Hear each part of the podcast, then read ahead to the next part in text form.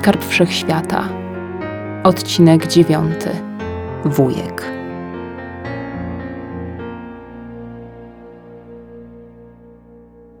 Pierwsze godziny po przebudzeniu upłynęły Glorii na czynnościach, które zaliczyła do kategorii pod tytułem ogarnianie się. Zjadłszy dostarczone przez obsługę hotelową śniadanie, wzięła prysznic w maleńkiej łazience wyłożonej różowymi kafelkami, dokładnie myjąc swoje rude włosy i piegowatą twarz. Z torby wyciągnęła jakieś względnie pasujące do siebie ubrania i spróbowała trochę je na sobie porozciągać, mając jednak świadomość, iż tego typu działania nigdy nie zastąpią żelazka. Stanąwszy przed lustrem, doszła do wniosku, że nie jest źle. Z zewnątrz. Kolejny raz zadzwoniła do Jonasa i nie usłyszała nic poza głuchym sygnałem. Nie miała sił i ochoty ruszać się z łóżka. Na długi czas z powodzeniem zamieniła się w zimny posąg siedzącej w zamyśleniu istoty. Utraciła kontakt z rzeczywistością. Jej umysł uznał to za lepsze rozwiązanie niż zadręczanie się kreowaną w głowie wciąż od nowa, realistyczną sceną pełną ludzkiej krwi. Ocknęła się wczesnym popołudniem. Zdecydowała się rozprostować nieco kości i pójść na krótki spacer połączony z zakupami.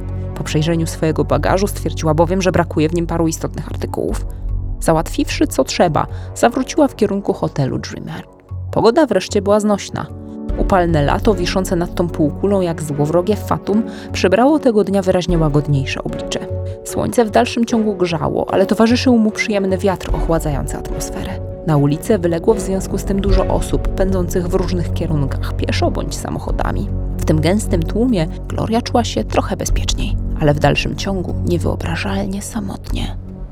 Nacisnęła na klamkę drzwi wejściowych hotelu i weszła do środka.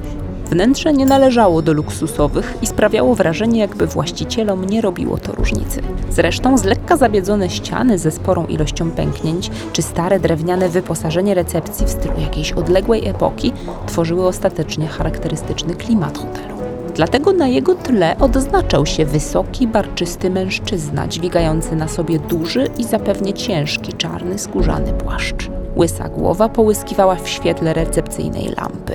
Stał z rękoma opartymi o ladę i usiłował coś wytłumaczyć kobiecie po drugiej stronie. Przykro mi, ale nie mogę udzielać informacji o gościach. Gloria Schneider. Jestem jej wujkiem. Uciekła z domu, szukam jej. Chcę tylko wiedzieć, czy tutaj nocowała. Przykro mi, ale nie mogę udzielić takich informacji. Doskonale wyćwiczona pracownica hotelu nie miała problemu z recytowaniem w kółko tych samych formuł i zaleceń. Ma pan jakiś dokument? Gloria dalej nie miała najmniejszej ochoty słuchać. Serce załomotało jej niemiłosiernie ze strachu. Rzecz jasna, nigdy na oczy nie widziała tego dryblasa. Po co podawał się za jej wujka? Odpowiedź pulsowała gdzieś płytko pod czaszką i była przerażająco oczywista. Dziewczyna z gracją ruchów kocicy przemknęła niezauważenie pod ścianą.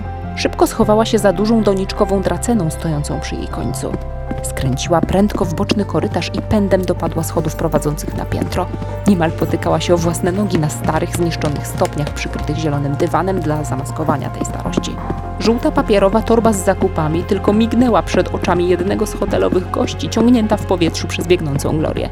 Wyhamowała pod drzwiami swojego pokoju. Rękę szukającą w pośpiechu karty klucza ogarnął prawie paraliż. Strach blokował ruchy. Oczy zdążyły zwilgotnieć z przerażenia, nim dziewczyna otworzyła w końcu drzwi i wpadła jak burza do środka. Pochwaliła się w duchu za to, że nie miała wczoraj zbytniej ochoty na rozpakowywanie się.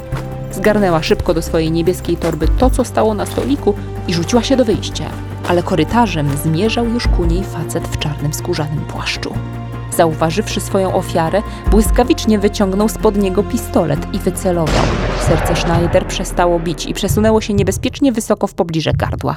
Na ułamek sekundy totalnie zamarło całe jej ciało. Na szczęście w porę w umyśle zapaliła się jaskrawa czerwona lampka. Uciekać! W ostatniej chwili uchyliła się przed posłaną w jej stronę kulą. Znowu znalazła się w pokoju. Teraz kierunek ucieczki był już tylko jeden. Pospiesznie zabarykadowała drzwi małą szafką stojącą obok. Podbiegła do okna, otworzyła je i wyjrzała na zewnątrz.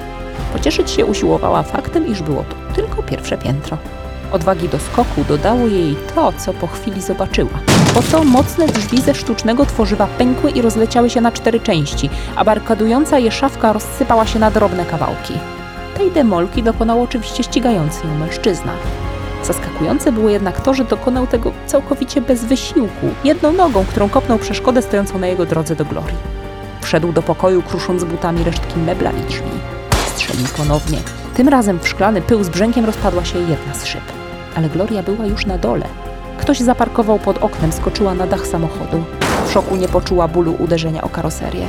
Jak najszybciej pozbierała się i wzięła dwie torby, sportową niebieską i te z zakupami. Chyba coś pogubiła po drodze, ale nie to było w tym momencie najważniejsze. Jak najprędzej musiała znaleźć się za jakąś ścianą, zwiać z linii ognia. Padło jeszcze kilka strzałów z okna. Potem Gloria usłyszała, że napastnik zeskoczył na ten sam samochód, a wokoło rozległa się panika. Ludzie obecni na ulicy zaczęli krzyczeć i rozbiegać się do budynków, gdy zauważyli strzelaninę. Kierowca transportowca osobowego, który zatrzymał się na przystanku nieopodal, chciał już zamykać wejście i odjeżdżać z pasażerami. Gloria w ostatniej chwili zdążyła wsiąść. Rzuciła kilka jachców na kierownicę i krzyknęła w popłochu Jedź pan! Nielekki pojazd ruszył z miejsca niemal natychmiast, podczas gdy dziewczynie wydawało się, że trwało to przez najdłuższą wieczność. Odetchnęła z ulgą dopiero, gdy facet w czarnym płaszczu przestał biec. Zatrzymał się na środku szerokiej ulicy i zaczął szybko maleć, zgodnie z oczywistymi zasadami perspektywy. Torby rzuciła na podłogę, a sama, wzdychając ciężko, padła na najbliższe siedzenie. Ukryła twarz w dłoniach, opierając łokcie na kolanach i próbowała zebrać myśli. Czuła na sobie napoły ciekawskie, napoły przestraszone spojrzenia, ale nie chciało jej się unosić głowy. Doszła jednak do wniosku, że należy jakoś rozładować atmosferę. Dla względnego odświeżenia wyglądu przeczesała rękoma swoje lekko kręcone rude włosy i odezwała się do pozostałych pasażerów, wskazując prawym kciukiem za siebie. Mój wujek czasem się denerwuje. Jakkolwiek przerażająco to nie brzmiało, nie było teraz wątpliwości co do tego, iż Gloria Schneider naprawdę jest w dalszym ciągu poszukiwana. Wiedziała, że to firma matki, że to ci tajemniczy i dziwaczni hopperowie, że chodzi o skarb wszechświata, a w tym momencie konkretnie o mały zielony kryształek z pierwszą wskazówką dla jego właściwej poszukiwaczki, pierwszej wybranej, której życie i tak było mimo wszystko zagrożone.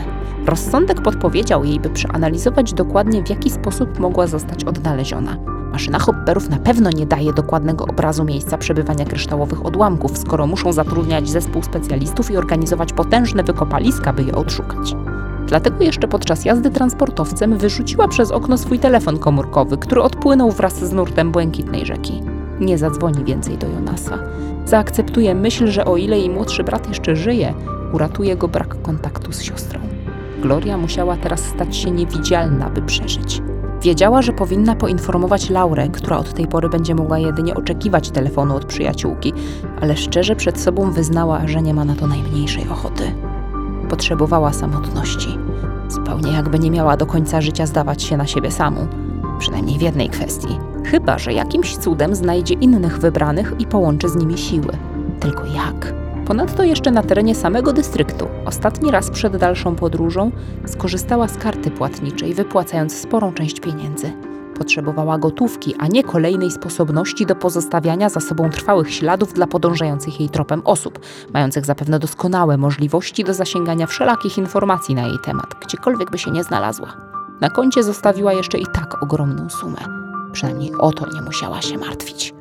Wieczorem, już poza dystryktem, ale na terenach ciągle mu podległych, między osadami numer 18 i 21, wypożyczyła z wypożyczalni Skyny Corporation kolejnego Skydropera, aby dotrzeć na najbliższe lotnisko.